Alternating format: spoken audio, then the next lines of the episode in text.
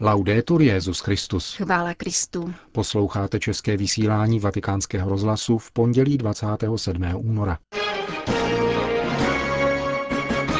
Vatikánská delegace navštívila Rio de Janeiro v souvislosti s přípravou Světového setkání mládeže 2013. Ctnosti nejsou staromódní, řekl kardinál Schönborn na diskuzním večeru ve vídeňském Burgteátru.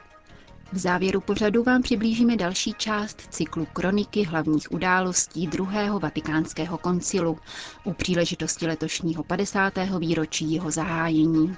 Hezký poslech vám přejí Jana Gruberová a Milan Glázer. Zprávy vatikánského rozhlasu. Vatikán. Přípravy na podzimní biskupskou synodu o nové evangelizaci jsou v plném proudu. V těchto dnech zasedá 12. zasedání Rady generálního sekretariátu biskupské synody, na něm se projednává návrh pracovního dokumentu synody, takzvané Instrumentum Laboris. Otázka, jak je předáváno evangelium, když mnozí dnes zůstávají vůči němu indiferentní, svědčí o tom, že aktuální krize víry je také krizí jejího předávání. Kardinálové a biskupové stále rady biskupské synody pod vedením generálního sekretáře arcibiskupa Nikoli Eteroviče diskutovali o této problematice, která byla také předmětem dne reflexe a modliteb kardinálského kolegia předcházejícího konzistoři. Konstatovali, že rodina je prvotním místem předávání víry jak co do obsahu, tak praxe a poukázali na to, že rok víry, který bude zahájen právě ve dnech pořádání biskupské synody, bude vhodnou příležitostí k prohloubení daru víry, aby byl lépe žit a předáván druhým. Rio de Janeiro. Zvláštní vatikánská delegace Papežské rady pro lajky v čele s jejím předsedou kardinálem Stanislavem Rilkem přicestovala do dějiště příštího světového setkání mládeže, které se tu bude konat v roce 2013. Čtyřčlená delegace bude mít na programu setkání s místním výborem pro organizaci Světových dnů mládeže, představiteli brazilského episkopátu a komunitami nových církevních hnutí. Vatikánští hosté navštíví také místa, která jsou již vytipována za dějiště hlavních setkání papeže s mladými lidmi z celého světa. Organizátoři plánují, že se závěrečná vigílie a eucharistická bohoslužba budou konat na jednom vojenském letišti. Avšak poučení loňskými potížemi z Madridu, kde se na závěrečnou vigílii dostavilo více mladých, než byla kapacita tamnějšího letiště, pracuje nyní organizační komise s ještě vyšším odhadem účastníků, který se pohybuje mezi 4 až 7 miliony lidí. Pětidenní návštěva vatikánské delegace skončí tiskovou konferencí kardinála Rilka a arcibiskupa Rio de Janeiro Orány Joa Tempesty, kteří zveřejní podrobnosti dosavadního stádia příprav na tuto významnou církevní a světovou událost. Vatikán. Nestačí apelovat na křesťanské kořeny, je nutné aktualizovat, znovu formulovat a oživovat katolickou tradici, píše v poselství k takzvanému latinsko-americkému dni, který španělské diecéze oslaví 4. března kardinál Mark Uele. Z titulu předsedy Papežské rady pro Latinskou Ameriku kanadský kardinál připomíná, že církev ve Španělsku i latinskoamerických zemích čelí dnes stejným problémům. Katolická tradice je narušována postupující sekularizací a nepřátelstvím vůči církvi a jejímu poselství. Křesťanské poselství se potýká s hedonistickým a relativistickým proudem konzumní společnosti. Na druhou stranu, pokračuje kardinál Uole, zhruba 80% obyvatel Střední a Jižní Ameriky je pokřtěno v katolické církvi, která také zůstává pro většinu obyvatel jednou z nejdůvěryhodnějších institucí. Toto dědictví hluboké inkulturace víry do života těchto národů nicméně dnes naráží na nedostatek evangelizace, pastorační a katechetické péče a úbytek kněží. Předseda Papežské rady pro Latinskou Ameriku rovněž připomíná, že vyhlášení nezávislosti, k němuž v řadě těchto států došlo před dvěmi sty lety, neznamenalo přetržení vazeb s Iberským poloostrovem, pokud jde o kulturní bohatství a náboženství. V tomto smyslu jsou obě tyto oblasti nerozlučně spojeny a je tedy nutné, pokračuje kardinál Ole, posilovat jak duchovní, tak ekonomickou spolupráci mezi nimi. Řím. Etika bez svědomí není možná, řekl na konferenci o problematice bioetiky, která se o víkendu uskutečnila v italském hlavním městě kardinál Raymond Leo Berke. Prefekt nejvyššího tribunálu a poštolské signatury, tedy nejvyššího církevního soudu, poukázal na množství etických obtíží, do kterých se člověk dostává, když považuje sebe sama za pána světa. Klíčem k řešení všech těchto problémů je svědomí. Pokud hovoříme o tajemství lidského utrpení, musí nám být zřejmé, že Bůh nám vepsal svědomí do samého nitra našeho bytí. Proto je lidský život nedotknutelný. Utrpení není negace lidského života, nýbrž průchod k ještě větší lásce. Pokud nasloucháme svému srdci, pak víme, co je v určité situaci dobré a zlé. Pokud se tedy setkám s trpícím či umírajícím člověkem, je správné být mu na blízku, milovat jej a pomáhat mu. Nikoli v říci, zabijme ho, je už stejně na pokraji smrti. Pomozme mu, aby dřív zemřel. Křesťané by měli udržovat v bdělosti své duchovní povolání k nadpřirozenosti. Největším útokem proti životu je v dnešní době ztráta víry v Boha a ztráta smyslu pro hodnotu lidského života, který je božím darem. Domnívám se, že celou řadou obtíží, s nimiž dnešní svět bojuje, je vinen milný předpoklad, že člověk stvořil sebe sama. Sám si určuje smysl svého života a je, tak říkajíc, pánem světa. Tato domněnka nakonec vede k nepřátelství mezi lidmi, násilí a smrti. Řekl kardinál Raymond Leo Berke v souvislosti se sympoziem o biotechnologické revoluci, které se uskutečnilo o uplynulém víkendu v Římě. Japonsko. Japonští biskupové usilují o oživení kultu 26 mučedníků z roku 1597. Liturgický kalendář je uvádí jako svatého Pavla Miky a druhové. Na letošek připadá 150. výročí jejich kanonizace. Při této příležitosti byl kostel připomínající jejich mučednictví v Nagasaki povýšen na národní poutní místo. Biskupové se rozhodli vytyčit také zvláštní trasu z Kyoto do Nagasaki, kterou uvedení mučedníci pěšky kráčeli za svou popravou.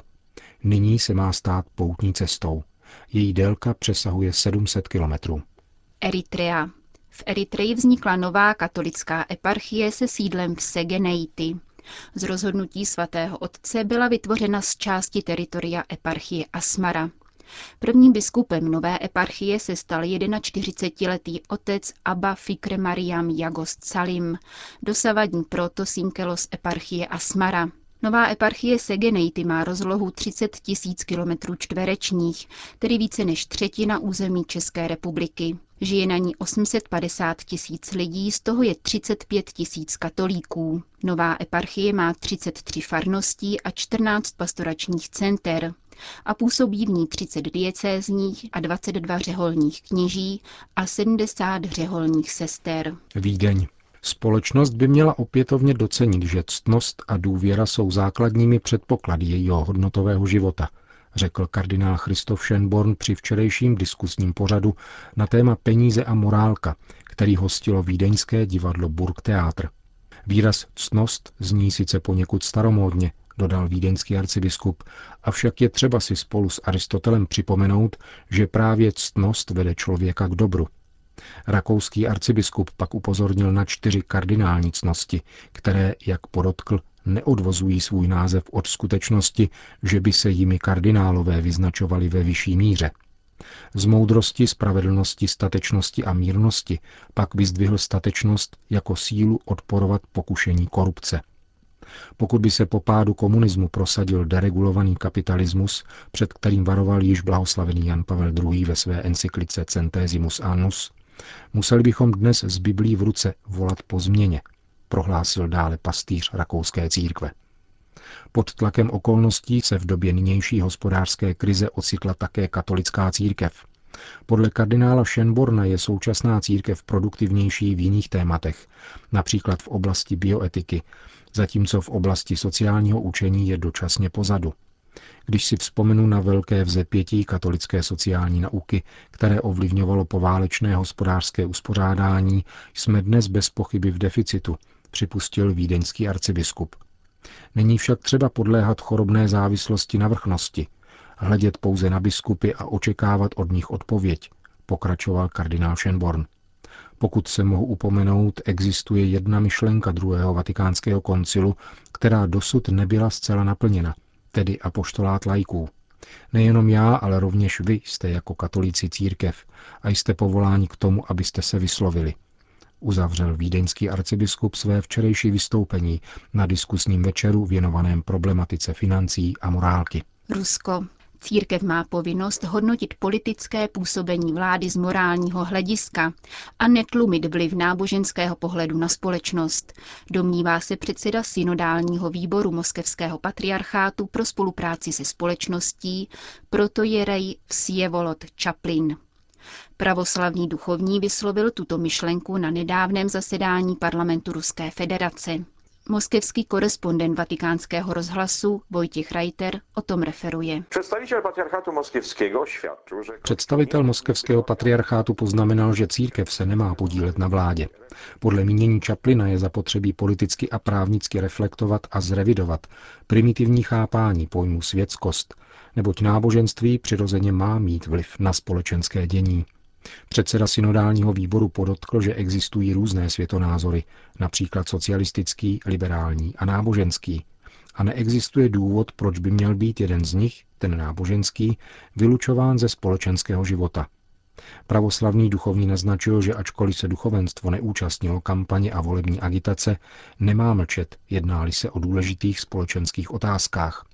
Podle Vsjevoloda Čaplina jsou duchovní a hierarchie na čele s patriarchou povinni hodnotit různé události z morálního hlediska, včetně kvalit politického vládnutí. Vystoupení představitele moskevského patriarchátu v ruském parlamentu je vysvětlením podpory, které se od představitelů ruského pravoslaví dostalo Vladimíru Putinovi v předvolební kampani. V kampani před vyborami prezidentskými. 50. výročí druhého vatikánského koncilu. Kronika hlavních událostí. 27. února 1962 skončilo čtvrté zasedání Ústřední komise pro přípravu druhého vatikánského koncilu. Trvalo týden a jeho zahájení a závěru se účastnil papež Jan 23. Mimo jiné přivítal polského primase kardinála Višínského, který právě přijel do Říma. Na zasedáních se diskutovalo o dalších návrzích pro koncil, například o stavu diecézí a o biskupských konferencích, které združují biskupy zemi nebo i světa dílů.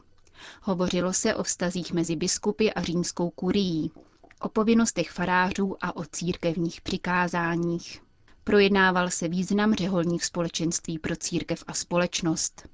Velká pozornost byla věnována seminářům a katolickým univerzitám. Z návrhu věnovaného církevnímu školství se dozvídáme, že církev provozovala před druhým vatikánským koncilem celkem 37 katolických univerzit na všech kontinentech s výjimkou Austrálie. Jediná katolická univerzita v zemích za železnou oponou byla v polském Lublinu. Při státních univerzitách 11 evropských zemí byly katolické bohoslovecké fakulty. Hovořilo se také o fakultách zrušených komunistickými režimy, jak to postihlo Pražskou, Olomouckou i Bratislavskou teologickou fakultu.